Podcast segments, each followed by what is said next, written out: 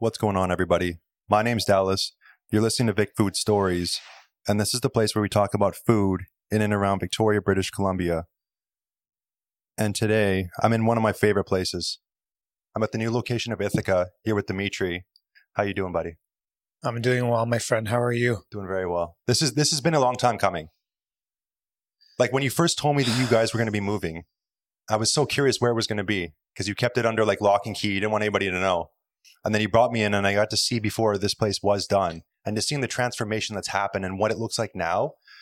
This space, um, I mean, what does it feel like to come into this new space, moving from the old location? Well, I'm going to jog your memory a little bit because I can't remember exactly the date.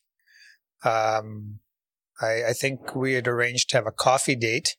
So I wanted to share some ideas with you about something I had. Oh, way back in Ottavio.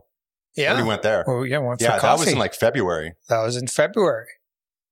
So my thought was because I knew you were doing, you know, the podcast and uh, so on and so forth, and you know, I'd I'd come and had a look at the place with my wife, um, and my family in in January, um, and it was everything was kind of very preliminary, but my thinking was I, I, thought about you and I thought, hey, why don't I have Dallas, you know, maybe come and have a look before we do anything to my new location. And that got my mind kind of, you know, thinking. And then I reached out. We had a call. I had a, we had a coffee together at Ottavio. I talked to you about it. I couldn't give you all the details because nothing was a, a, a slam dunk at that point. But I remember being very excited to share that with you. And I thought maybe you might be interested in seeing like a before and after, you know, situation. And, uh, you know, I expressed to you like some of the ideas I had, like, you know, the, this restaurant would have a lot more space. I'd have like a bar compared to the old, you know, location, so on and so forth. And, you know, you kept kind of digging to get some information off of me as to, you know, where it was or what it was going to be. And, you know, you were interested. And then all of a sudden, as you know, things in the world changed. Because you didn't sign like the lease for this place before COVID hit, really, No, at all, right? no, It was like we- after that. Yeah. So what happened was is that um, you know, our place was at some point, you know, on the block to be uh, uh become a development. You know, it was it was really hard because we would have our customers coming in for dinner and we're, you know, very engaging with our, our guests and, you know, we have our, you know, regulars as well as people visiting, but you know, our regulars would be coming in and I would be like, Hey, how's everything going tonight? Nice to see you. Uh, how are you enjoying your, your dinners tonight? And people would be like, there's that sign outside your building. Like what's, what's happening with your place? And I'd be like, uh, you know, and and it just was like, on top of everything else you're dealing with running a, a, a busy place, um, you know, this is something that you don't want to be dealing with. Those like posters all around the block that, you know, there's a new proposed development coming, right? So yeah, that was, uh, you know, unnerving because, you know, for myself, I just want to go in and do my job. We want to take care of the people, we want to feed them, you know, make them happy and so on and so forth. And kind of knowing that in the future, like where are you going to be, where are you going to go? It's it's not a very pleasant, uh, you know, thing to be having to deal with. Well, that uncertainty is not, it's not calming. Is having that sort of above your head. Oh And no, so would you have, would you guys still be in that location if things weren't sort of going to be changing there in the future? Or do you think you would have moved at some point? no. Actually, there was a bunch of different scenarios that were unfolding um, for us. Um, we had people um, approach us about places that uh, um, this was even actually pre-COVID places that were closing, or people that you know just like there was a situation where someone just walked away from their their lease or whatever and stuff, and someone asked me if I wanted to go into you know that space, and they would make it very attractive for me to go in, but I wasn't it wasn't something on my radar. It was basically the same size approximately that we have, you know, at the old location. Um, then we looked at a new development within, um, you know, a new uh, condo that was being built. Um, but but one, it was extremely expensive. Um, there would have been maybe from let's say 80 seats maybe there would have been 100 seats per se but just the way of the size of the space like i didn't like if the space would have been like perfect like the way you wanted it then maybe but it just it um the price tag and how the spacing was wasn't the right fit you know for me and then i looked at another place actually um very close to here uh, that was another different kind of ethnic restaurant. But again, it was the same size. And then I was looking at the pictures in the kitchen and I was like, uh, you know, so nothing really had total appeal to me. Um, what ended up happening was I actually had my my mom because we're good friends with the Mavrikos family. So George Mavrikos one of the brothers that you know introduced Victoria to to Romeo's um, you know pizza. Um, so he's in in Nanaimo now, and he has a restaurant called Milano's, and he's the owner of this building. He had called my mom and said, "Hey, you know my building's vacant. Would you be interested in, you know, uh, you know, taking it over? I think it would be the perfect place for Ithaca." And for people that don't know where we're talking about right now, this used to be Milos. This used to be Milos. Yes, this is uh, at 716 uh, Burdett Avenue, right beside the Chateau Victoria, right across from the Double uh, Tree Hilton, and basically right behind, you know, the Empress Hotel. I used I used to be a busboy here in 1991. Oh, really? Yeah, full circle. full circle. Yeah. So my mom was like, "Hey, George wants, to, you know, talk to us to us about Milos," and I said, "No." She's like, no, you're not even interested. And I said, well, I said it's too big. It's like 165, 170 seats or whatever. So I said, I just want like 80 to 100. I, I don't want to go too much bigger than what we're at. So I go home and I went to bed that night and I had a, just a terrible sleep. You know, I had this terrible sleep and I'm like tossing and turning, and I wake up in a cold sweat. I had this vision in this dream that someone else took over this place, spent some money, fixed it up, gave it some love, and their food maybe wasn't like what our food was or whatever, but because they were the only Greek family owned and operated restaurant like in the downtown core, they had basically took over my my client base sort of thing, right? And so then I called George. I said, George, said, I need to have a come and have a look at the place. So I came down. I met with George. I met. I, I came down with my wife. I met his wife Dina, and uh, yeah, I walked through this place, and you know, honestly speaking, like no one had been here in a year. Um, it was uh, not in the most impressive, you know, condition when I, you know, came across it. But um, I mean, when I saw it, it definitely needed some love and care, and it's a big space, like it's immense. I remember when you came in the first time, and I wish I would have had a picture of your face because you were like, I don't know. I don't know. So yeah, but this is where vision comes in because you knew what it could be. Well, yeah. So look, we so my wife Edith, um, Edith Jean, who used to work at the at the Fairmont, uh, she was a conference services manager. In January, she tells me, "I want to come work, you know, with you." Um, so I said, "Okay, we'll give it a shot. You know, if you like working with me, fantastic. But if it's not for you, then you know you're gonna have to find something else. But let's you know let's try it."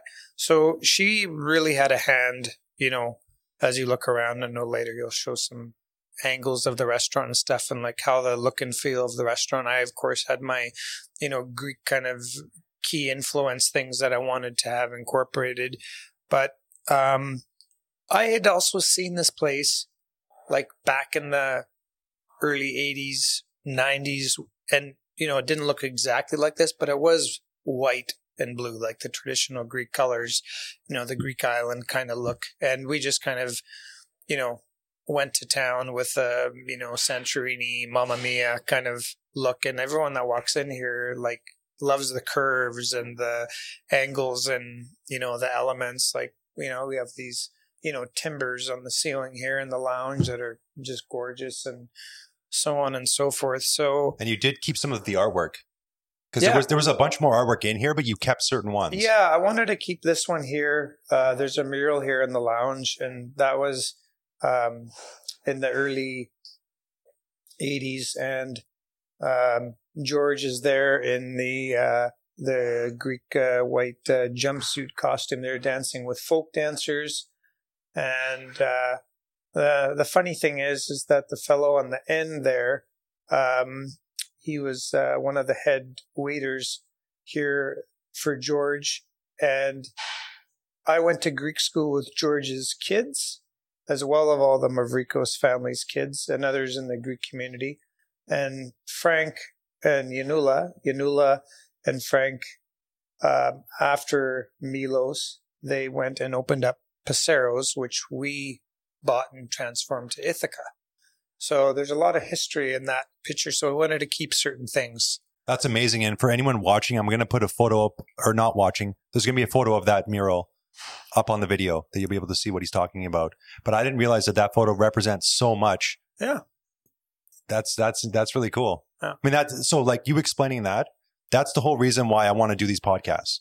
Yeah. Because people could see that that picture and and never have no idea there's actual meaning behind it. And another thing that I find really really cool is the actual meaning of the word Ithaca and how it pertains to your family. And it does just there's so much meaning behind that. I'm wondering if you could sort of share that story. Well, And I guess start start with what Ithaca means. Okay, so Ithaca is um, uh, of the of Homer's uh, uh, epic uh, uh, poem, you know, the Odyssey. So the Odyssey is the uh, the the story of of the journey, you know. So you know, the Greeks, you know, you know, life is is all about you know the journey because you know there's of course there's going to be the ups and the downs in life and the people you connect with and people you're with all the time, your family or friends. Um, you know, so often, you know, especially in, in, in difficult times like we're going through, you know, now, maybe a year and a half ago, there was actually a really great time that you were going through, but didn't maybe seem much to you then. But now you're saying, oh my gosh, like, do you remember when we were with like, you know, Gary and Susan and we were like, we were just, we were on that, you know, tinner aluminum boat on the Shawnigan Lake, the four of us, you know, two feet apart from each other and we're like fishing. Well, of course we can't, you can't do that now, but maybe at the time it just was like another ho hum, you know, camping weekend. But like now looking back on your life, you might say like that was like super, you know, fantastic. So with the Odyssey itself, like the poem, it's like a 400 page poem. Um, one of the things that I think is very neat about, you know, some of the ancient, you know, Greek literary works is that that poem, like, yes, it was later like chiseled and inscribed or whatever and stuff, but that was originally like told orally. Like the 400 pages of poem was recited by memorization from one person to the next. And it was, you know, one of the most famous, you know, pieces. So, um, yeah, I look to my own journey. You know, I have behind me, I have my saxophone from my Claremont band uh, when I was in grade nine and 10.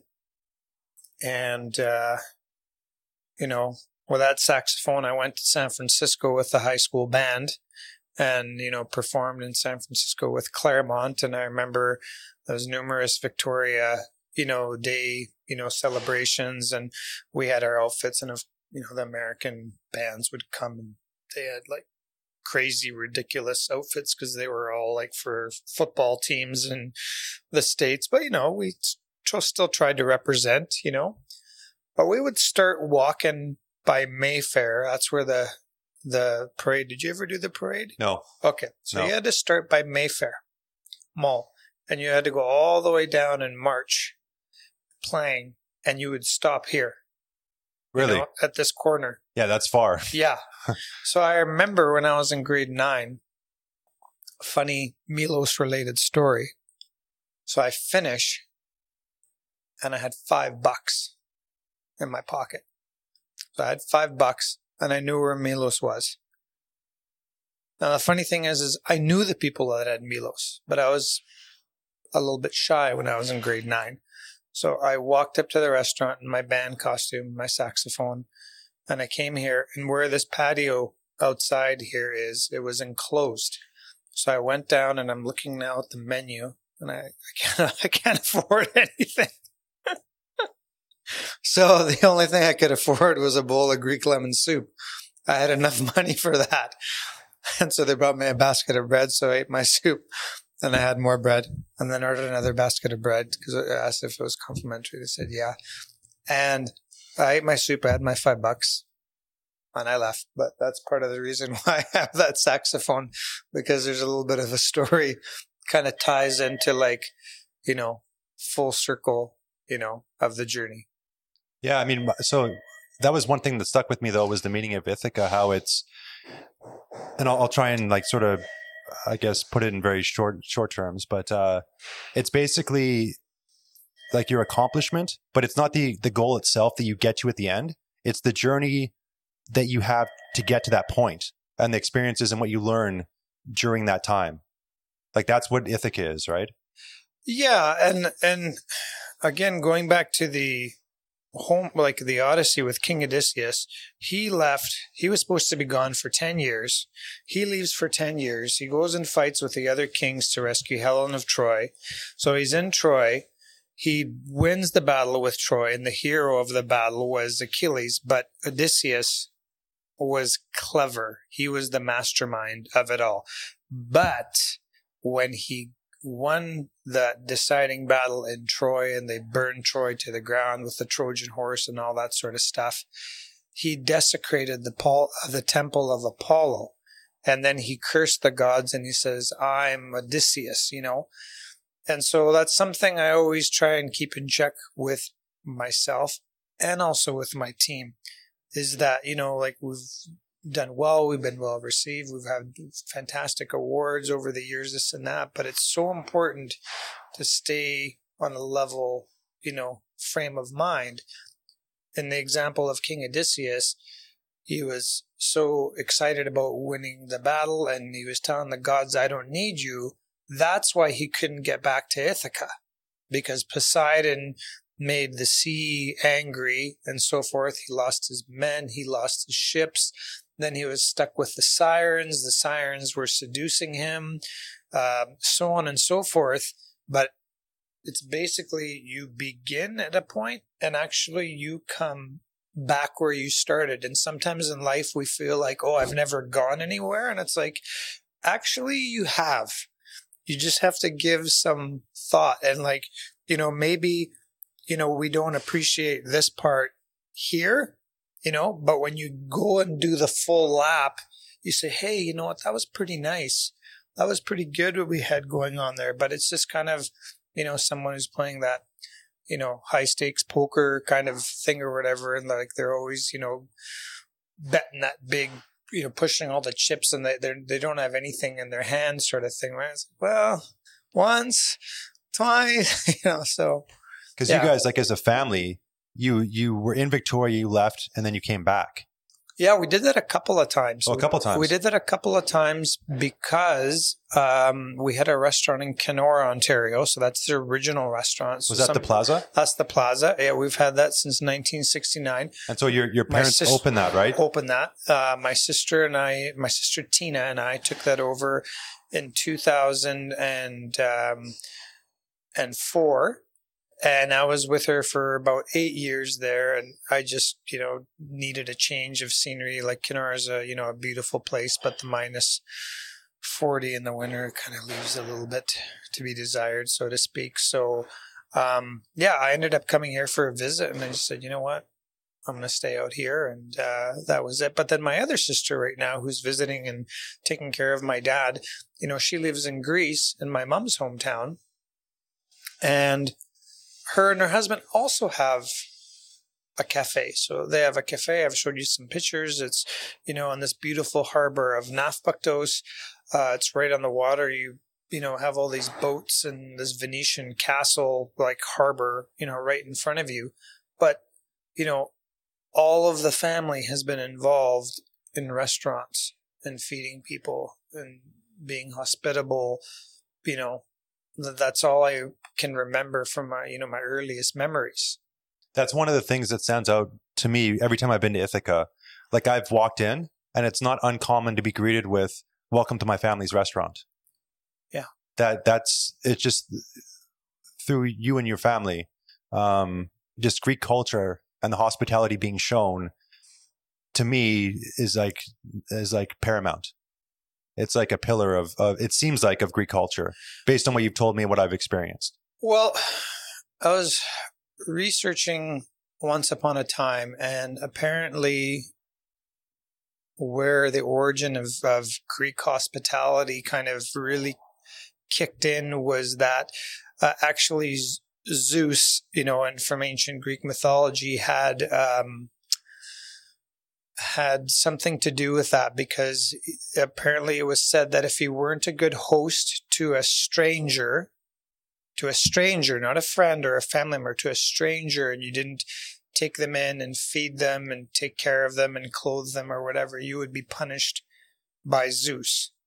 So I'm thinking like in those ancient times, you know, maybe like very, very vivid uh, imagination or whatever by whoever was telling these you know, stories over a couple of glasses or maybe vases of wine, um, came up with that. And maybe the simpler people just took it to heart and and went with it. But I, I know even as a as a kid, and, and it's not uncommon with Italians or you know other uh, ethnicities or whatever in terms of hospitalities. But I know as far as the Greeks go, and we do have guests, you know, we would, you know, of course, have the table, the, the, the house clean. We'd have, you know, food and appetizers and wine and, you know, more food than, you know, you really knew what, you know, would be needed for that evening.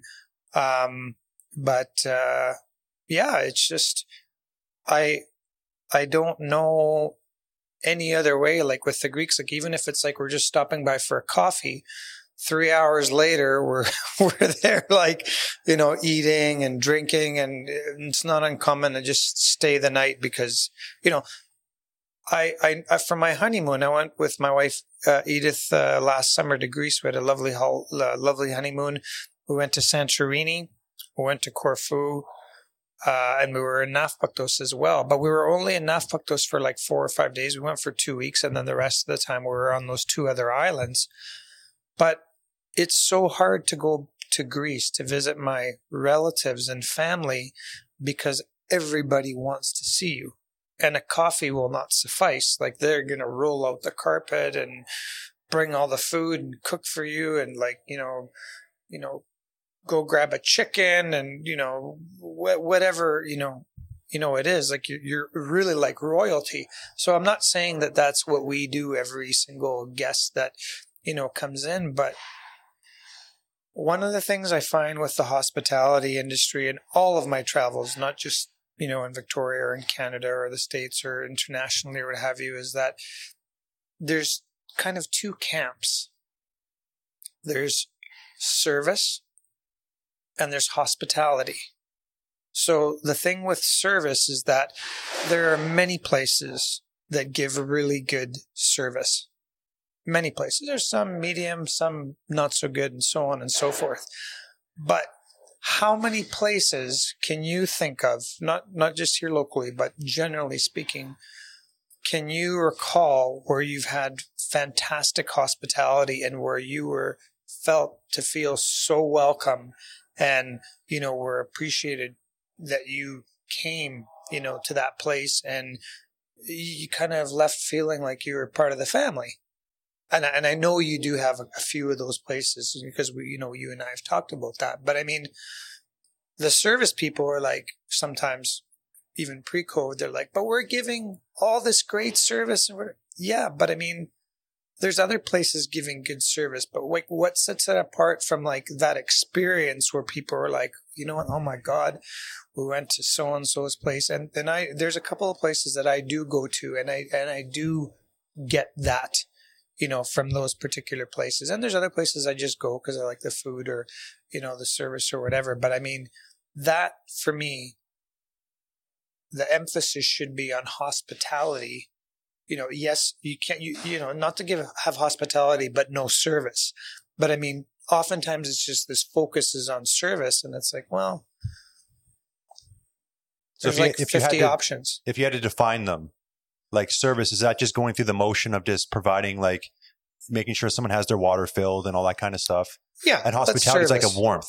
Is that or how would how would you describe hospitality then? Well, hospitality, I think to me is having someone come in and greeting them, welcoming them, have them come into your, you know, place of business, whatever it, can be. It doesn't have to be a restaurant. It could be a hotel. It could be a um, place that has a bakery or so on and so forth. But I just find the engagement between humans sometimes, like the business like stuff, it's kind of cold. So it doesn't feel necessarily like would you say like genuine or authentic? Yeah, it, you know, it's, Because I, I will say that everyone I've ever talked to that's come to Ithaca, like at the old location, Yeah. everyone leaves and they legitimately feel like they've been to your house. Because like when they see your mom and she's Yeah. making the food and she'll bring it out sometimes or whatever, Yeah. and it's just like people feel like they've been in your living room, Yeah. just they've been welcomed welcomed in, and there's just a warmth to the room and just the whole experience, everything about it. There's there's like a there's a presence there. yeah, I, I don't know. I, I, I, I love having good service, but there's, there's just another whole gear when I've had the good hospitality with good service. And I don't want it to be confused with me having fantastic hospitality, but they're just, you know, throwing stuff on the table or, you know, making a mess or sloppy or the place is messy or it's, you know, not clean. But it's like, yeah, I'm, I'm coming to your house. So what, You what know? do you think is the number one pillar for hospitality? If you had to choose one thing, whatever that means to you, what would you say that one thing is to be able Well- to provide good hospitality? You know, I think it's the, I think it's the, I think you need to have a passion for it, right? Like I, I, I can see like, you know, two servers, for example, and one of them can give really, really fantastic service. It could be anywhere, any restaurant. I'm not picking anybody or saying anything or what have you. Um, but that server in their mind might be like, you know what? I, I bought these boots last weekend and I need to make like $250 in tips. So I need to like, you know, flip my tables really, really fast because I want to make a lot of tips. And if I give good service, I'll get that $250. Where people that understand hospitality and have that blend of hospitality with, you know, attentive service, you know, if they're not focusing on that carrot per se, and they're just doing what they need to do, all the good things will come. And my, what I mean, all the good things is that, you know, usually the customer will acknowledge the, the, the, the experience that they had.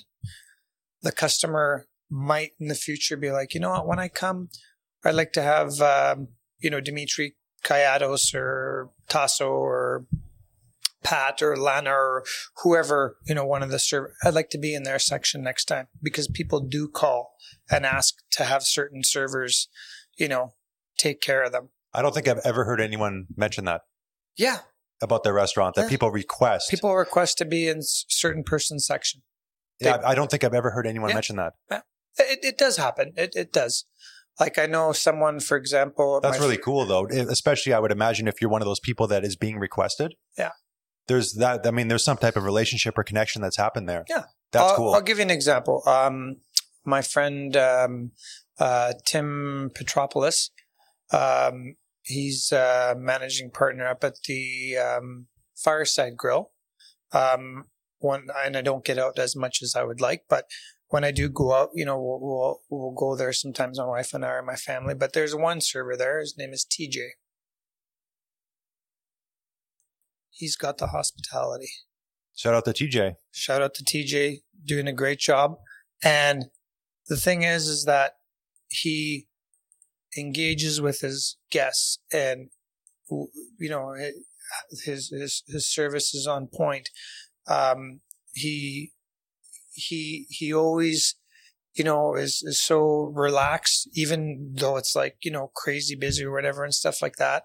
Um, but this person loves what he does you know? So again it's not taking away anyone from like don't want servers who you know out there that are you know giving you know service that's really great. And they're like oh you know? But i mean i remember tj i remember dimitri i remember lana i remember pat you know those are the people that people are coming you know in for and wanting that so i guess you know hospitality for me really connects with memory Hmm. right I like that. because you can have had really fantastic service at a place and say, "Oh, I went there," and you're like, "Well, what's your, what's your serv? What was your server's name?" I don't know. The service was great, right? But the hospitality connects to a memory, connects to an experience, and the reward is those people will go back for that. Right? One of one of my top three meals of all time was at a restaurant in Seattle, Mhm. and and I think uh, maybe like a third to half of the experience why it's that why it's one of my favorites is because of the bartender sitting at the bar and interacting with her. This the that there was something that was just another layer added on top of the amazing food and what they were doing there. But it's that whole experience of her like customizing um like drink pairings with Yeah. all my with all my food just randomly. But it was it was the conversation, it was the knowledge. the hospitality it was really just hospitality Yeah. that's perfect the perfect way to describe it but that that took it to another level Well, again, that person giving really good service when the moment they have a free time, they're picking up their cell phone and where we're going to be go later for a drink or where we're, you know, but the same time it took to do that, that server could have came to you and said, Hey, you know what, you guys, you know, there's a really, you know, fun place called, um, you know, a little jumbo. When I have guests coming from out of town, we like to go there. They do a great job over there. We go and have a, a cocktail or something like that. But I mean, I may have not known as someone visiting that cool little place or that cool little coffee shop or what have you. But I mean, if they've already had a nice experience with me and now I'm vouching because of my own personal, not, you know, necessarily the media, social media stuff or whatever, that that's a nice place. And they go there. I've had oftentimes people come back and say, Oh my God, you know, we went to that place. We had a lot of fun. Now that's just, you know, building like momentum. Like, you know, there's some, there's no, it's not uncommon for people to come in normal times and they were like, Hey, we're coming up like every four months or every six months. Cause, you know, some of our neighbors to the south are close and they can do that. And they said, well, Ithaca's like on the list uh, of the, the places we're going to go visit, you know, and, you know, I might tell them to go somewhere else because even for me here, some people were saying, oh, well, you're opening up and there's all this competition for other restaurants. And I'm like, well, these guys are all my neighbors, right? And, you know, it's very important for everyone right now, you know, to whatever capacity they can to um, be supportive of, you know, the restaurant, you know, hospitality industry because, you know, it's, it's very difficult times. But, you know, I'm not competing with, you know, Browns beside me or Commons or the local or the keg. Like, you know, one of the managing partners of the keg, she comes every other Thursday here with her gals. And that's, you know she's done even for the last couple of years. So we talk about things, and you know they enjoy coming and having you know Ithaca night or what have you, and um, you know they have their own kind of Ithaca merchandise. They've they've put on order they want for the gals and stuff like that. But um, I don't know. We're we're a family restaurant, right? So I look at some of the other places and they're kind of looking at certain demographics. And I find sometimes a lot of places are going after the same kind of crowd. But you know, from visiting Ithaca before, like there could be a younger couple, it could be an older couple, there could be a couple of couples, there could be a family with a little one. Yeah, you could have four generations dining at the same time in this place. Yeah. Yeah. So now it's nice because the lounge, for example, is primarily like tables of two, you know, so it's a little more intimate and it's a beautiful, you know, cozy room. And then we have the below bar area, which we have uh, access with a ramp for uh, disabilities and so on and so forth. And then we have the two upper, uh, di- the, the main and upper dining room there. So we have a lot of different, you know, spaces to. That is true. I mean, this place, it's, it's open concept but you do have these different areas that have different feels to them. Yeah. Yeah. One thing I'm wondering is like when you had the the previous space because it was a lot smaller, bringing that sort of you're coming to my house feel, like that feeling. How do how do you do that in a space this big? Like, is it chal- It must be challenging, I would imagine. Well, yes and no. Um, yes, because it is a big space. It's like the building's like five thousand eight hundred square feet, so it's it's huge. Um, the biggest game changer for us is we went from like a 12 foot by 12 foot kitchen to a thousand square foot kitchen, which we totally gutted and renovated in order to facilitate higher volumes of takeout. Now, I don't know if it ever happened to you at our other restaurant, but I know you dined in, but I don't know if you ever did much takeout. I never did takeout. Okay, you never did takeout. I, I basically I never do takeout from anywhere. Okay, fair well, enough. Lately, it's it's changed with COVID. Yeah, pre-COVID, I, I can't even think of a time I did ever did takeout. Okay, so here's what ha- was happening to us before uh, when we were at our other location. So before, let's say you were in with a friend or a date or family or whatever the case may be. It's Thursday, Friday, Saturday night.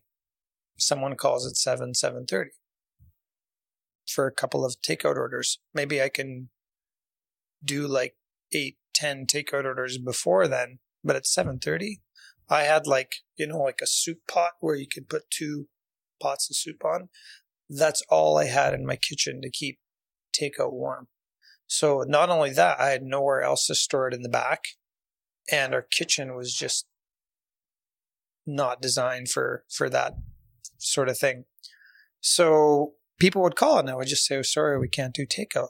You know, we're just too busy or whatever. So now we're actually doing a very high volume of takeout. People are wondering if we're going to, you know, do like a delivery service like Skipper, all that kind of stuff. And I just said, you know what? No, we're not because they're charging like 25 to 30%. And I'm sure you've talked to a lot of people like how much it's costing for these delivery services. For the moment, we're just doing pickup. In the new year, we're going to look to see about maybe doing a small radius, but it'll be Ithaca delivering to you. And I do have to say, there is a passenger zone right outside the restaurant. Yeah, there's two spots. There's there's two spots there. They have a, like a three minute max, so people aren't just sitting there for forever. Yeah. So you can just legitimately drive up right outside, yeah. come get the food and go home. And what I did was in the kitchen in the back room area, we have an, an area, and then we took you know our some steam tables there. So we have like four steam tables once the meals are prepared, they're put there off to the side, out of the kitchen's way. Sir, you know, you come pick up your order. Okay. Dallas is your first takeout. We have everything bagged, everything, and off you go. And, uh, you know, so far it's been really, really well received. That upgrade in the kitchen space, though, just that whole back area, I, I can't even describe how much of an increase that is versus before. And especially with you guys doing the renovation in the kitchen here. Yeah. Like that must just be like wonderland for someone working in that kitchen because it's all like brand new stuff. Yeah. Yeah.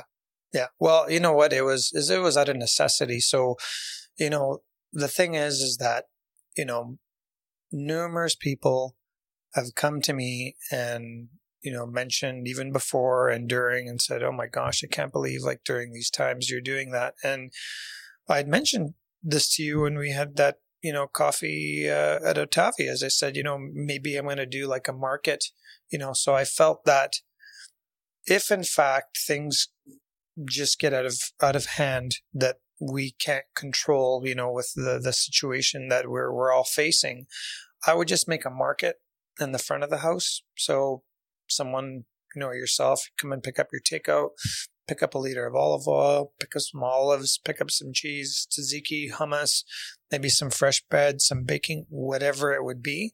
But I mean, we all need to find ways in which we can push through this. Because for me, my feelings are is that a human being will not survive without water and food. So if you can't have people come inside, that was the key for me is that the size of that kitchen, although we had to do a lot of work to it, was like, even if we can't seat inside, we're going to turn things around. I'm not going to lay off my staff. I'll have my, my servers be my drivers, you know, that kind of thing. Because in the end, it wasn't about me in terms of this place opening. It was about everyone on the Ithaca ship, like having a job. That includes me, my wife, you know, my family, my staff. So I said, as long as everyone like has their paddle and is rowing, we're gonna get somewhere, right? Yeah, But- you guys are really like a family here because I think you said like basically everyone from the old location came with you to the new place, right? Uh, like um, uh, there was much there was everybody. a couple people. I would say like ninety seven, you know, percent or whatever. And then we hired, you know, a couple um, people as well. Um, so the thing is, is that you know, um, we had our staff come and even do a lot of the you know work. Like we threw out like thirty five thousand pounds of like garbage out of this place and dumpster after dumpster and cleaned and scrubbed and you know before any of the painting and the floor restorations and What's what's the gentleman's name that was helping you when I came like that first time? You had the one guy that was I think one of the cooks was here with you, and he helped you. Ricky. Ricky, Ricky. yeah, he Ricky, seemed to really be doing a Ricky good job. Yeah, his uh, Japanese name is uh, Ryoto. So Ricky, actually, an interesting uh, story about Ricky. So Ricky's family has like something like 32 restaurants, like higher end restaurants in Japan. And he decided at one point that, you know, he didn't want to do all that. And he, you know, he grew up in Calgary or what have you, but he wanted to do his own thing. And I said, you know what, Ricky? He came to us and, you know, we have other good people, you know, in our kitchen as well, but he was very, very passionate and he wanted to learn and do all these different things. And I said, I'm going to give you the experience of a lifetime. Said, you're going to get to watch like how you can resurrect, you know, a place like this. We're going to, we're going to do our own kitchen restaurant makeover thing, you know, like, uh, like Gordon Ramsay style. And we used to go for breakfast across the street at the Doubletree Hotel. Like this is, you know, months into the planning or whatever. When we have breakfast, you know, every other day, me, you know, Dimitri and Ricky, and we would talk.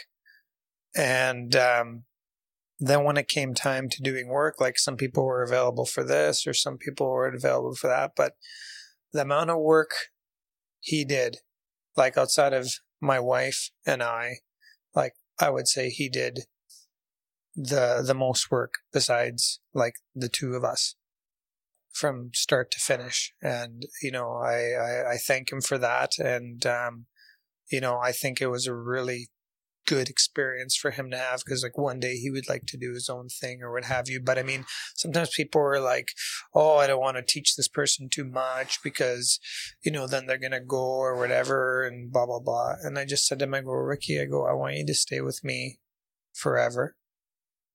But i only i know the only way that'll happen is that if you're always learning things i know the day i can't teach you something you're gonna go, and I want you to go, right?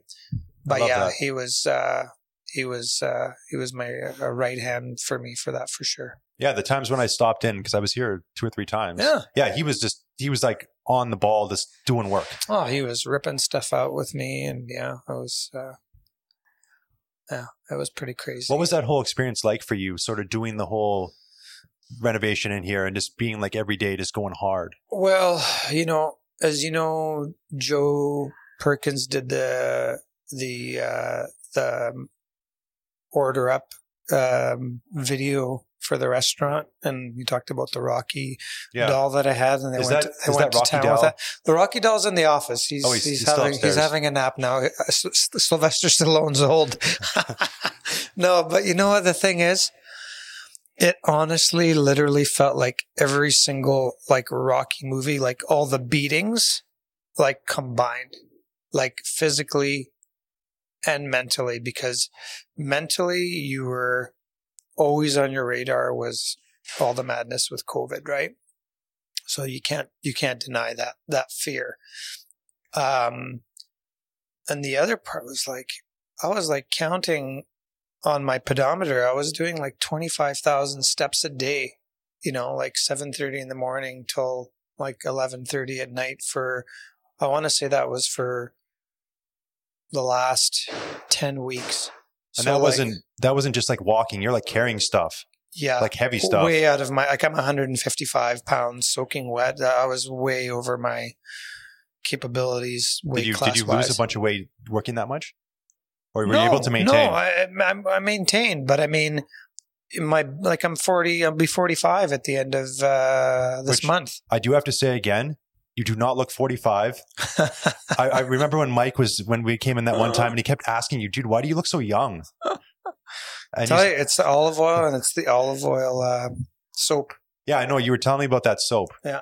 I want to try this you up. thing. Yeah, because it it is crazy. It's just every time I see you, you have like no wrinkles. You know what? I think actually all my family has, um, you know, fairly good genes, you know, in terms of youthfulness. Like my sister, you know, Tina, she's uh, older than me, but she, you know, still looks um, very young.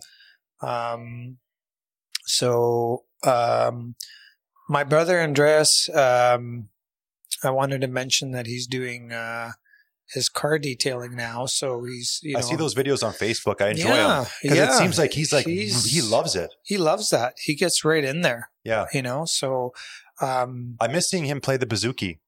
yeah, I know. Right now, I have I have a bouzouki there. He uh, strung that one for me. That was an old one that was in here, but uh, I'm sure at some point he'll uh, he'll come down and do a little uh, bouzouki jam. But uh, Because there, so one thing about the bouzouki at the old restaurant yes. was that Andreas would play it, sort of walk around. People would put money in the uh, Hmm. in the bouzouki, and then you guys would donate everything from that to it was St. Vincent de Paul, right? yeah, St. Vincent de Paul. We would make a donation. Well, we used to break plates too. That's that's I was going to get to that. Yeah.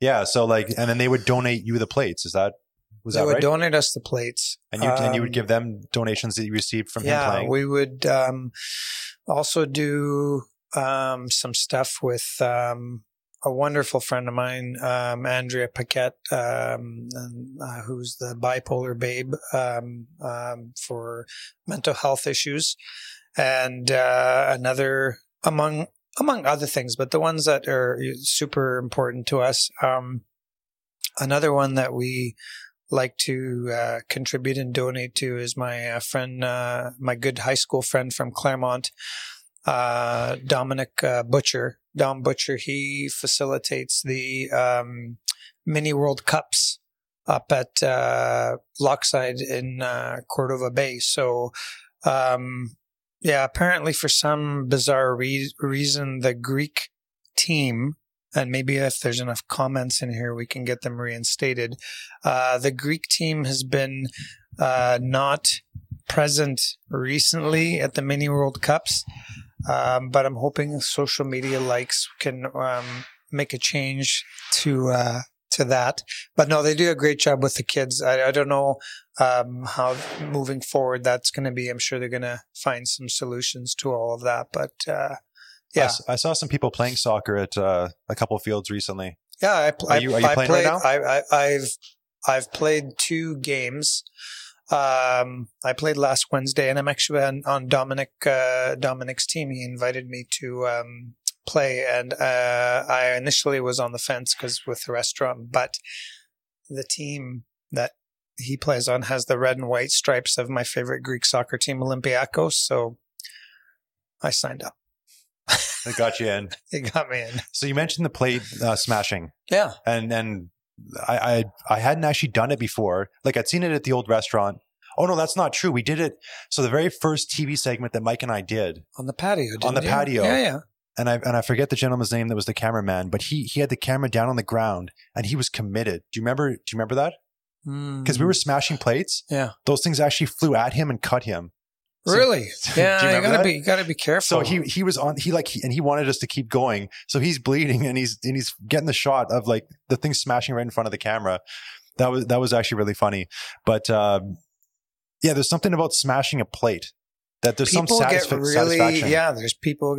Well, um, I recently had a very good friend of mine uh, come in have his birthday, actually in this room at this table here. Uh, his name is Tyler Hansen, and whenever he comes to the restaurant, he's very he's very shy. So I always would like make uh, tent cards and some posters up in the restaurant, and it would be Tyler Hansen Appreciation Night. So he would come in. I'd tell him, "Oh, you know, come by and say hi. Have a beer, have a calamari or something." And so he would come in, and then just as we were, you know, doing our like Zorba's dance or whatever, and I would be like, "And ladies and gentlemen, we have here tonight the one and only Tyler Hansen." and he would be like turning like red like a tomato, the poor guy. So anyway, he came with his family. I put up some posters here and there, but we took the whole family. I had plates for them all. And we went out into the, the lane here because it's a safe place. And I, I had like the 12 kids, not, not the 12 kids. It was the, the six adults and four kids or whatever it was and grandma or whatever. And they were, uh, breaking the plates on the side there. So what is the significance of breaking a plate and yelling "Opa"? For people that don't know. you know the true the true true like origin like first ever time it happened i i, I don't know the rhyme or reason why but from what i've figured over the years it just basically comes down to you know the moment and you're with your family and you're with your friends and doesn't even necessarily have to you know been a meal but just like like people gathering you know and in that moment having a nice time. And you know the greek dancing is kind of like spontaneous but it can like last all through the night. Anyone who's ever been to a greek party before. And uh at some point there's going to be someone who's going to take the plate and who's going to throw the plate smashes we yell opa. And i think the essence of it is is that you know we're living in the moment. We're enjoying this time together. You know we can we can replace that plate but we can't replace like the feelings that we're you know sharing right now you know? So what used to happen is when you used to go to like a greek um place to listen to music. Like it would be like tables of four six eight you know couples together and you'd have bottle service and you know your drinks and some they'd have like fresh cut fruit and some just some nibblies or whatever and you're listening to the performer uh, on the stage. Well once the dancing would start there would be stacks of plates. I remember this like in the early mid 80s and plates this size hmm. and you would be dancing and i would just start breaking them all around you but see then it just started getting like out of hand and then people would be you know like drinking too much breaking plates and then Get a little bit dangerous potentially. yeah, dangerous. So then they switched it. So then they said, okay, no more plates at the at the club, you know, thing anymore. We're doing the live music. So now they have this other other thing. So now what they do is when you're um, you're there, so you could be with the same scenario, but you have baskets of carnations. So now you're dancing with your lady. Way safer. You know, well, you'd think. Oh, I, So I don't- oh, I guess we're going to slip on him or yeah, something. exactly. Okay, never mind. so now it shows, you know, the, you know, you're throwing a bat, but you're you're paying big money to do this, right? So you're throwing the basket, you know, on your woman, she's throwing on you, you know, whatever. But sometimes you just see like these people and they have like ten baskets of flowers and they throw them on the person. It's almost like a Gatorade bottle dump after a big win. Yeah, because imagine like stepping on all the the plants, right? And so the girls are wearing the heels, and then all of a sudden it's going like that. So, yeah, it's quite quite interesting. But you know, I love to go out with my family when I'm visiting in Greece uh, to um, go listen to Greek music. But like, they go till like five, six in the morning. So it's like you got to like sleep because you're not going out till 12. Like here, we're used to going out like 10, 11, and then we're done by two. Right? I'm at the point now where I want to go out at like six and be done by nine. yeah. Yeah. So you got to like stay up to kind of do that. And then you go and eat after. You go and eat like five, six in the morning. You want to have like souvlakis. Yeah. What is, why is it so different? It seems like in other places in the world, because this is not uncommon to be eating for like five hours and have a long meal and not start eating until like 11 o'clock at night. It's just different. And I think too in, um, in like Greece and in Italy and maybe in Spain, for example, like there's that like little nap, you know, too. That nap, it's great. In the afternoon. What's, what's the ideal the length for a nap, nap? is like you you have lunch. Yeah. And then you have you have a nap for like an hour. an hour nap. Yeah. So you're actually going into like the different stages of sleep at that point. Yeah. If I So- sleep for an hour, I, I wake up all groggy and I don't feel very good. No, it's good. It's Okay. good. Yeah. 'Cause it's too hot. 'Cause it's too hot. It's like one o'clock, right? Yeah. So it's like 40 degrees. So it's like not a bad idea to let it cool down a little bit, but they call it messy medi, which means like half of the day. So half of the day, you kind of half day nap. Okay. Yeah. So that sort of gets scheduled in for everybody. Yeah. Yeah, that's yeah. See, I'm a 15 minute nap guy. My body, if I just fall asleep, I'm gonna wake up like 15 minutes later. So one thing I wanted to tell you about was um, my grandma. So this is my dad's mom. So my dad's mom was the origins, for example, of a lot of the foods that we prepared at the plaza and then at Ithaca, which, you know, we brought here. And then she taught my mama Maria, my mom Maria, you know, a lot of these techniques, uh, and my mom kind of added her own stylings to them and so on and so forth.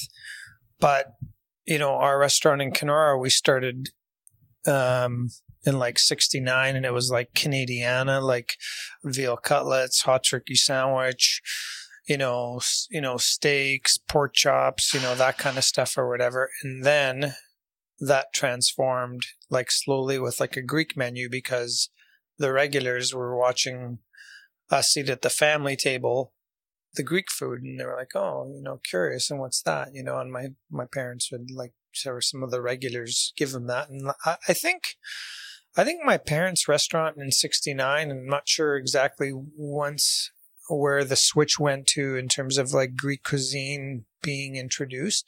Now, I won't be as so bold to say that, you know, we we were the first Greek first restaurant to have like Greek food on their menu because that's not the case. But I would say for a small town in Canada, like we might have been one of the first small towns that had that volume of a Greek menu, you know, during that time because um, even a lot of restaurants in like Winnipeg, for example, didn't have a lot of the items that we we did have, right? So And you were explaining earlier that the uh, in Winnipeg they have the biggest cultural. Um, Winnipeg has the largest. Um, Like multi- shout out to my Winnipeg peeps and Greeksters. Um, so Winnipeg has one of the largest ethnic festivals in Canada called Folklorama. So Folklorama is basically the entire city for, I believe, a month, two weeks or a month. I can't remember. It used to be like two weeks and it became a month, I think. And I just uh, celebrated I'm not sure if it was their 50th 50th year of Folklorama this past year, if I'm not mistaken.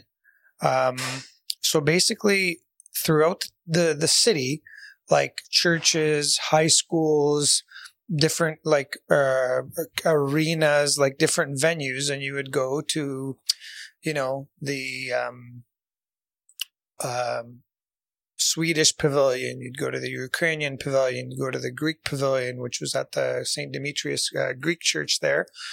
Um, and, um, you know, Hungarian, Jamaican, you know, you name it. This, there was a pavilion pretty much for every, you know, ethnic, uh, background. Um, like, you know, from the, you know, uh, Aboriginal community as well, you know, so you were able to go and you'd have like a little passport and they would like stamp your passport to all the different venues you would go and you would try all this amazing food from all these different you know nationalities cultures ethnicities so on and so forth. And then they would have um, um, dancers and costumes and um, you know heritage history and so on and so forth and yeah, it was uh, it was really really cool. Like I know here we have Greek Fest. I was going to ask about Greek Fest. Yeah, because did that happen this year? Greek Fest did happen. It did. It did. Okay. You bet your souvlaki it did. were you guys you guys involved with that? Obviously, then. Yeah, I did some volunteering. My mom, my mom uh, was there uh, more, and my dad as well. Um, but I did a little bit of volunteering there, and uh, help feed some of the people there. It was it was different this year because they did like takeout for, format that they normally you know don't uh, don't do, but they didn't have you know Greek dancers um, from Greece and local Greek dancers and other ethnic um, groups that would perform and so on and so forth. So yeah, it was it was a little different, but was it over by the Commonwealth Pool again? Yeah, it was at the Commonwealth Pool there at the Greek uh, Community Center there, the Greek uh, church um, complex there. So, yeah, the thing is, is it kind of ties into, you know, what I mentioned earlier is like human beings need water and food. So Greek Fest being a massive, you know, regular event here in in Victoria that draws all these people.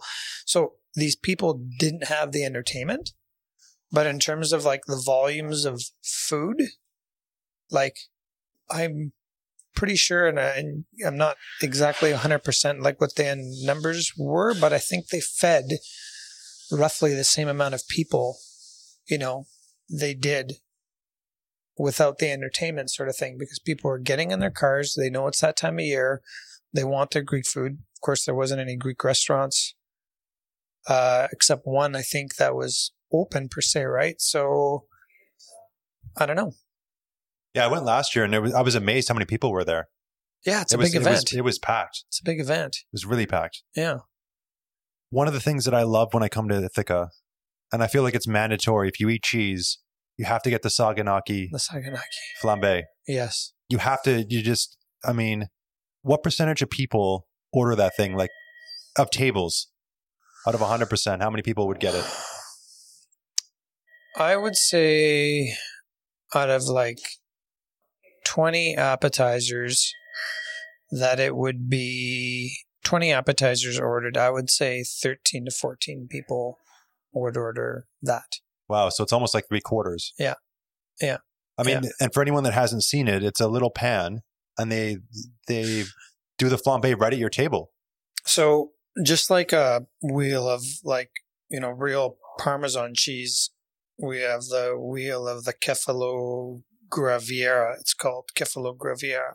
So we have that and it comes from Greece and it is uh, from the northern mountains of Greece. It's a sheep's cheese.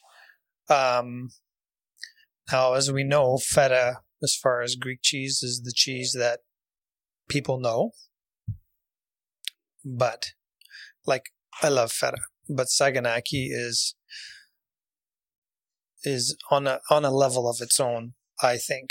So I take that wheel, I cut it into like like roughly 92 pieces. I'm the only person that cuts it. I don't let anybody cut that. It's me. So I have a little joke with the ladies and I say to them that, you know, I have my masters in Saganaki, right?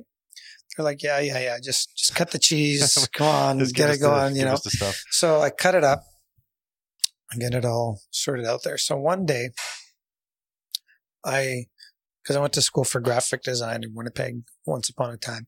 So I made a Photoshop diploma copy from the University of Thessaloniki and I put Saganaki Master on it. My name, everything stamped, look top shelf, put in a nice frame. So I have all the cheese that's cut and I have a picture with this frame. So then I post it on our Facebook page for the restaurant. And then all of a sudden I said, you know, yeah, I finally got my master's in, you know, Saganaki. So then people are like, oh my God, that's incredible. We think that's just great. Way to go. And I was like, oh my gosh. Okay. So now it's like gotten out of hand, right? So then this girl that my brother knows comes in with her family and she walks up to me and says, I just want you to know my family and I are so proud of you. I said, for what? She says, you got your master's in second. And I'm like, no. so I joke gone too far. But uh, yeah, I do have the diploma though. Yeah. It just there's something magical magical about getting that that flambe and having a little bit of wine with it. That combination is this next level. Yeah. Red wine. Well, I think honestly, if you order saganaki, Greek salad, and calamari, You're good. some wine, lovely. The, the calamari you guys here, that's another thing. That th- that is so good. Yeah. That's like uh, to me if you're going to have calamari somewhere, you come here and have it. yeah, we have good calamari. We Yeah. well, you know, Well, The really, the, the whole appetizer platter that you guys have as well. Yeah. Like uh, the, the last time I had that, I came in and I wasn't that hungry, but I ordered it and I ended up eating the whole thing by myself because it was just so good. I couldn't stop. I was amazed when I ate it all because when you bring it, that one in particular, I don't know if it's always laid out like that, yeah, but I did post a video or a picture of it on online on the account, and it looks like like the Millennium Falcon from Star Wars, the way it's laid out. well, I don't know. We try. I I, don't know, I know. know, I that's know. not intentional, but that's what it reminded me of. But it was so much food, and all of it was so good. So, like, what are what are the different pieces? If you look at that platter, what's on there? On the appetizer platter, we have the Greek salad, we have the spanakopita, we have the keftedes, which are the Greek uh, meatballs. We have tzatziki, uh, we have calamari, and we have hummus and pita. Yeah, that's a great one for two to share. Then we also have the um, we also have the Greek platter, and we also have a, ve- a veggie platter as well. So those are you know platters that people you know can can share. Um, our number one menu item, I would say, is the is the roast lamb, Really, Yeah, the roast lamb shoulder. has the menu changed in the transition to this new space? Well, you know, we started off with like a smaller menu, and we've kind of tweaked it a little bit as we've gone. Um, what what may be forgotten sometimes is we are moving into a new space. We are getting our footing. We are trying to get familiar with um, how things work, where things are, our space, our timing, and everything like that. Um, but uh, yeah, now we feel we uh, we're back into a rhythm, and we we have it uh, on a good, consistent clip. And as I mentioned to you earlier, I didn't really want to like we did a soft opening. I didn't want to do a grand opening because you know it's not just like leaving Ithaca. We call it 1.0 and coming into 2.0, and you've renovated this place and it's way bigger and there's more space or what have you, and you just clunk the 1.0 into the new space and you open the doors and then you're off and running. So it's, um, yeah, it's like, you know, playing in a different you know hockey rink or something like that. You need to know where the bounces are and how you can do things and the timing of the kitchen. But uh, yeah, now we've um, got a better understanding of our of our volumes and uh, you know especially with takeout, how to be able to facilitate you know takeout and stuff like that.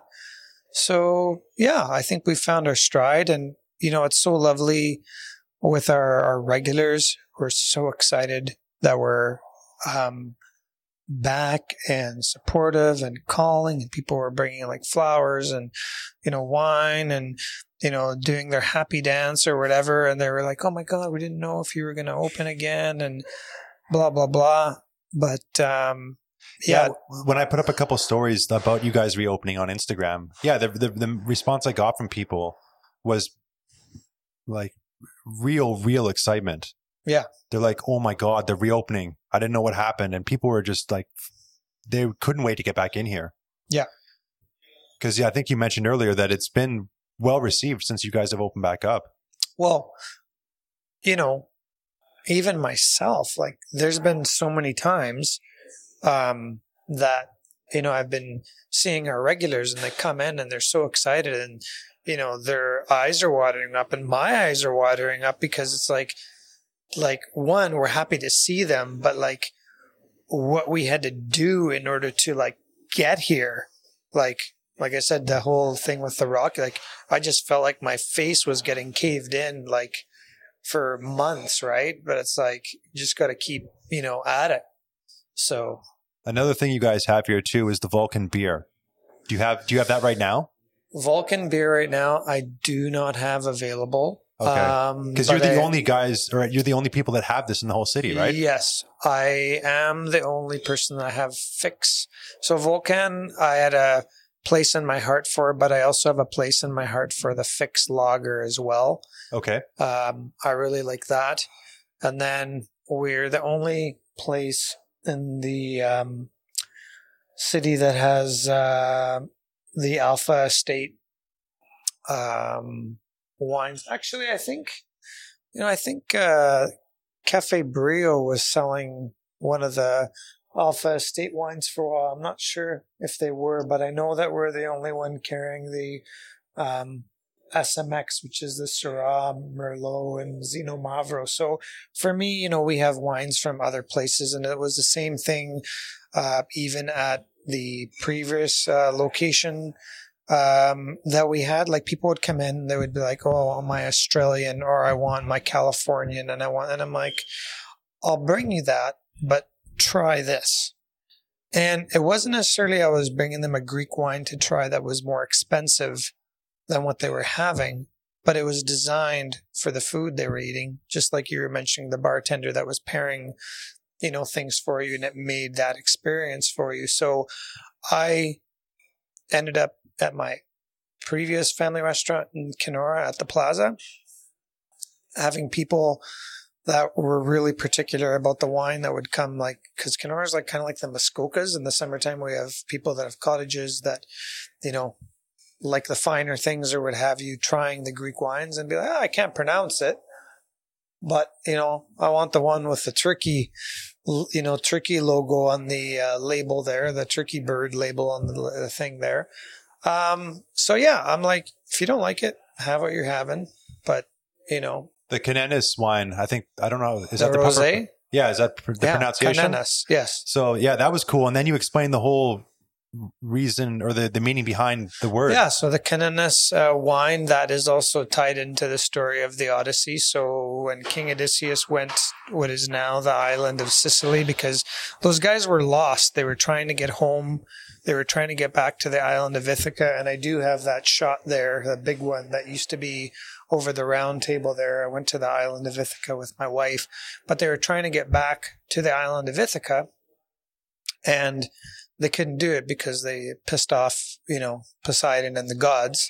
So they ended up on Sicily, and then that's where the Cyclo- Cyclops lived. And they went into the cave and they were eating the cheese uh, of the Cyclops, and then he comes in, he starts eating the men, he gets upset, and then King Odysseus has his wine, gets him, gets the Cyclops drunk, and then when he's drunk, the Cyclops says, "Oh, you know, who are you?" He says, "I'm Kanenas." He says, "Oh, Kanenas, that's a nice name." And then the Cyclops falls asleep, and then they have the burning spear, and they stick it into his eye. And then as they're trying to get out of the cave, he, the, the Cyclops moves the rock, and he's like feeling for the men, but the men are tied underneath the sheep, so he could just feel the tops of the sheep as the men escape. And then he's yelling, he's like, Kanenas did this to me. And then the other Cyclops all come. He says, Kanenas, then why are you yelling if no one did that to you? Because that's what Kanenas means in Greek, it means no one. Yeah, and it just the again the fact you have that wine and you have that story that you can share, Yeah. like it just it, it sort of ties it in all again. Because you've always you've always every time I talk to you, you mention different things from uh, Greek culture and tradition. Okay, well, tell me this. How often have you been to a place where you've ordered some wine with your gal, let's say, and it was a wine from California, and the person serving you told you anything about that wine? The story it's- about it. It's just yeah, like, no. here you go. The only the only place I can think of where you where I get a real backstory on the alcohol being served is at nowhere. They they when they bring alcohol when you get the drink pairing, they explain uh, everything about it. Yeah. But like here and there, like that's that's pretty much it. Yeah. That's all I can think of. So, At the other location, you used to have that little garden.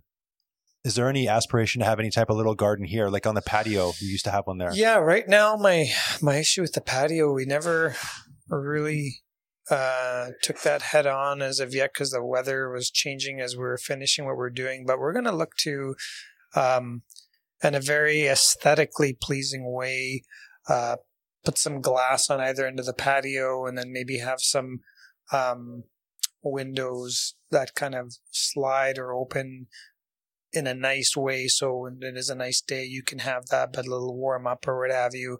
Um, that's why we haven't put plants out there, is because we're leery of having people seeking refuge on our patio at night or whatever and stuff. So I want to make sure I can secure it and uh, there. So, um, is there any other questions you have for me before I? I know we gotta we gotta I- wrap this up fairly quickly.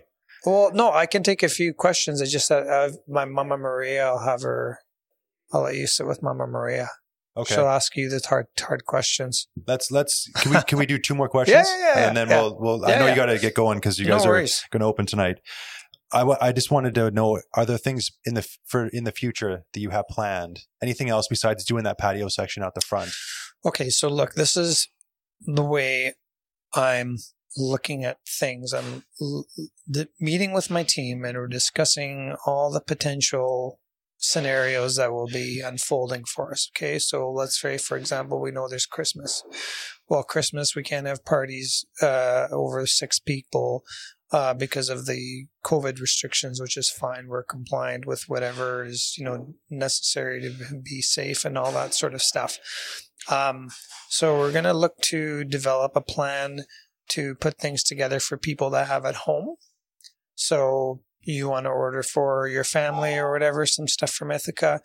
We're going to arrange it so we can be prepared for a higher volume based on that. You know, and maybe if, let's say, for example, we run into issues where there's less seating or like, what we have to understand is that we have to plan for everything. Like you can't just go week to week and not give any thought to everything. Like we all hope that things are going to go as well as they can, but you really need to be able to pivot and adjust. So we're kind of taking measures to be proactive to look at all the different different situ- situations. So we want to see the best fit how we can accommodate our guests dining in safely, but also if that can happen, how we can have things. I've already had someone call me from a business and he wanted me to do something for his staff or whatever, and we're actually going to deliver it to them. So we're going to try and feed the people as best we can, as much as we can, because, you know, they, you know, want to be having some, you know, food from Ithaca. And of course, we need to have their support as well to, you know, truck along. Um, delivery, like I said, we're going to look at that um, in the new year sometime. Uh, I think there also is going to be some level of market uh, items that we'll look to soon have in place. Um, And where's that going to be? That market area? Is it going to be in this area? I think what we'll look to do is we'll look to designate certain areas kind of like almost like in a decorative kind of manner without looking to like ghetto gypsy. So you could come in and say, oh, you know what, I'd like to pick up that item if you're dining in or takeout or whatever. You would just see certain areas instead of putting a huge area that takes up space, right? So thankfully we do have lots of space. So And with your um, history in the hospitality industry and with restaurants, what's been the biggest lesson that you've learned through all that time? Well, you know, um, I know I can think back to like the 80s, like in terms of like in my mind, like I can think of the early 80s, like when my restaurant, my family restaurant was like tremendously busy in Kenora. Like it was just lights out because there wasn't a lot of restaurants or a lot of, you know, um, places in the small town in the summertime. It was, you know, very, very busy and stuff. But then, you know, I can also remember in the wintertime when who's going out in Kenora minus 40, you know, in February on a Monday night. You know what I mean? So I've seen like chaos and like flatline, you know, in there. You know, I've seen recession, you know, in the mid 80s or whatever. Um, again, in the early 90s. Um, I don't think anyone's seen anything quite like this, like in our generation per se. But, you know, a lot of people have this misconception with with restaurants that there's this huge amount of revenues that is like generated that's just you know ridiculous. And it's like you know you have the mercedes you know amg you know cars for all the owners and blah blah blah. It's like well what i know is is that when one dollar comes in like seven cents after everything else is taken care of. And I know you've talked to many people that have restaurants in the industry. Like they probably mentioned that there's this misconception by people that it's all this, you know, money that's In there. a society where we want everything to be as cheap as possible, Yeah. uh, food is not priced properly. I feel like right now. Yeah. yeah. yeah. So the thing is, is that I, I just think you need to do your best to, you know, persevere. And for myself, I feel that I will try to, w- uh, with, with my team, do fight the best fight that we can. And, you know, if we're going to go down one day, like we know we went down swinging because I just, I didn't want Ithaca to end, you know, as when I pass by the old building and see the lights off and, you know, it looks a little sad story. Like here, it's like, I think there's hope in this space and, you know, people have been, you know, very amazing and loving and caring, but, you know, I can't emphasize enough to everyone, like, please try and support your local, you know, businesses. I think there's a little more like not just because I'm I'm a family business myself, but I mean family businesses that local dollar going into into the local family business as opposed to like the franchise like not saying like don't support franchise restaurants or whatever but i mean if you look at where the support of people goes to in this place here like who and how it's affecting it's far different from the other people that have like 40 restaurants or 30 restaurants and you know they might close you know four restaurants to be able to keep the other ones going and maybe they're not going to be you know giving as much thought to the people that they had to let go. Or me in my situation i'm giving thought to every single person like how i can keep them on now and if things do get you know out of control like because like these are this this is this is my family. So The way I Um, kind of look at it is if you want a place to be around, go spend your money there. Yeah. That's basically what it boils down to. Yeah. Because if people aren't spending their money somewhere or or potentially like you can find something cheaper somewhere else, but you want that place here as well that you would sometimes go to, like that place might not survive. So go go support. yeah Really sure. important. Yeah. And if you don't feel comfortable coming in order takeout. We'll Hundred make you a, a wonderful meal I think made we might love. We might get your mom in here a little a little bit. But before we do, if people want to know more about Ithaca, keep on track of it. I know you have the Instagram account now. Yeah. Where should people go to sort of keep tabs on what's going on? Um, we're just redoing our website right now, but you can go to ithacagreek.ca. Uh, that has our most current information on it right now. Uh, you can go to our Facebook page. Um, I've, I'm on Instagram as well. Um, but, uh, yeah, we're, um, here to feed the people and make them happy. I love it. Yeah. Thank you so much, Dimitri. Thank you so much for having me. And, uh, yeah, well, uh, everyone in, uh, all the restaurants seen in Victoria, uh, keep feeding the people and make them happy. Support support your favorite restaurants. Maria, thank you for taking the time to sit down here. Well, thank you for having me. One one thing I love is at Christmas time when I would stop in at the old location, and you had all sort of those treats that you'd make around Christmas time, Yes, and there's sort of like a little gift basket almost. yes. Um, I think that yeah, last year even I stopped by just randomly just to say hi, Okay. and you, and you sent me packing with um with one of those little baskets, and it, those those treats that you make are so so good. well, thank you. We do that at Christmas time. I'm hoping we'll have time to do that this year too for special customers, for people that uh, have uh, supported us. And um, it's my pleasure to do that. So know. those those little things you make in that in those little packs would those be things you would only traditionally make during Christmas time?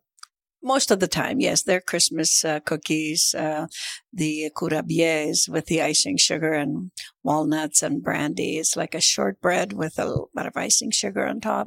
Uh, there's um, the melomakarona, which is a honey, uh, spicy uh, um, cookie, and of course baklava. And um, I can't remember what others Yeah, things that, I Dimitri and I had had a piece of baklava, like Yes. a big one today. yes, and yeah. that thing's but I would make a smaller one and to to give out to in bite size. Of course, yeah, because that one we had today, like that's immense. Yes, That's a yes. big Well, piece. yeah, you can share that with someone f- um, after dinner. That's so good. Thank you. when Thank when you. the other location sort of closed down, Mhm. was there any temptation for you to just be like, you know what, I'm just gonna chill. I'm just Yes, that- retire. yeah, that was the that was the um, original thought, and uh, I kept saying, "This is it. I'm retiring." Uh, but um, I say one thing and do another, and I, I really wanted Dimitri um, um, to to do well, and uh, I said I will give him a little bit more of my time. Um, work keeps me um, on my toes. Uh, I mean, I can stay home and and uh, especially now with COVID, you know, uh, in the summer, I mean, it was nice. I was outside in my garden, but in the winter, it um, it gives me a purpose to get up and uh, put on clothes instead of pajamas and and come to work. Uh, I enjoy it still. Um, I really want to pass the baton to someone that can do what I do. And I have a couple of ladies in the back that uh, do a lot of it. And, um, you know, they're semi-retired too, and they, they don't want to be working every day. We're hoping that we'll get, um, um, uh, a cook that will, uh, uh, embrace our cuisine and uh, learn it, and we'll coach him as much as we can, so they can they can do it on their own. And we just come and visit, and maybe I'll come in and just do my ice cream because it's my secret recipe. Which yeah, anyone coming here, you have to get the ice cream. I think it's a it's a nice flavor. It's a mocha. It's chocolate and uh, and uh, coffee, and a little bit of a liqueur in there, and um, roasted almonds, and uh, it's a good combination, and uh, people love it. Yeah, it was funny because Dimitri did tell me it sounded like that that the ladies here were going to kind of retire and just sort of chill. But Yes. then once the wheels started picking up, he's Yeah. like, once Yeah. they came in here, they sort of took over. Yes, uh, well, we tend to do that. We're Greek, you know. We're loud. We're a little. Um, um, uh, what is the word I'm looking for? Um, controlling a bit, uh, but um, we do want things to always taste the same. And Greek food is not um, any threatening. Uh, it's it's good flavors. It's not spicy hot or anything like that. It's very comforting, I find. Yeah, it's and and it's comfort food. Um, most of the dishes in Greece, uh, they're in a bowl, and you have bread, and you soak you know, the flavors. But we do have, we have moussaka, which is a wonderful classic uh, Greek uh, dinner. Um, we have the roast lamb, which is our big seller. Yeah, Dimitri And, was um, saying that's yes, the most we popular. get uh, the shoulder of the lamb, which is the the best for flavor because it's got the bones in and everything. But we cook it, um, slow cook it for hours and hours, and uh, the bones just come off it. Um, people have uh, really embraced our cuisine and uh, and loved our food, and uh, the people that have come here to the new place, which is a beautiful, beautiful restaurant now, uh, with uh, so much more capacity that we can. Um, you know, we can put people far away from each other, distance, and um, for COVID, and for all of us to be safe. We all want to be safe. We, uh, I mean, I'm 73. I, I, I don't want to get sick, and I don't want anyone getting anyone else sick. So that is um, that we're we're taking all the precautions every day, every day. Also, I would like to tell people, since we don't have a lot else to do, they should come out and have dinners in a restaurant. It's not just having a dinner. You can always have something to eat, but it's the, the ambience of this beautiful restaurant, the service, um, just the energy, I think uh, is there. And you go out feeling happy, like you've done something nice for yourself. I mean, um, we can't travel anymore. We can't see a lot of family, but I think, um, keeping the distance and uh, having this beautiful restaurant here, uh, is is a nice place to come to.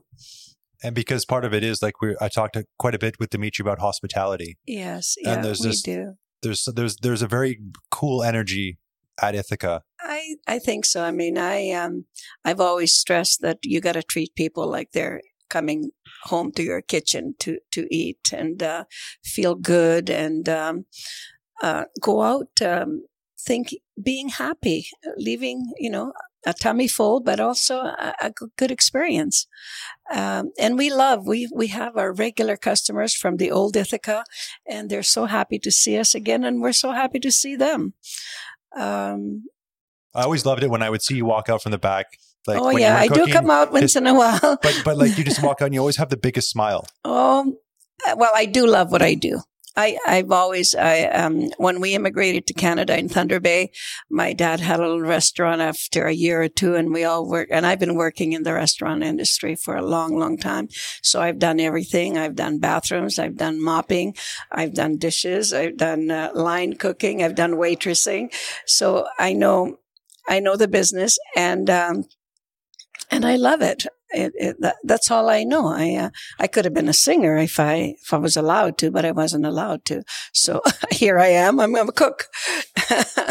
And so that what was the plaza? Was that your first restaurant? yes, yes, yeah, That must Yeah. seem like a quite a while ago. yeah. That well, well, when my husband and I got married, I mean, my dad had a little restaurant in Manitouwadge, Ontario, which is outside of uh, Thunder Bay. It was a mining town.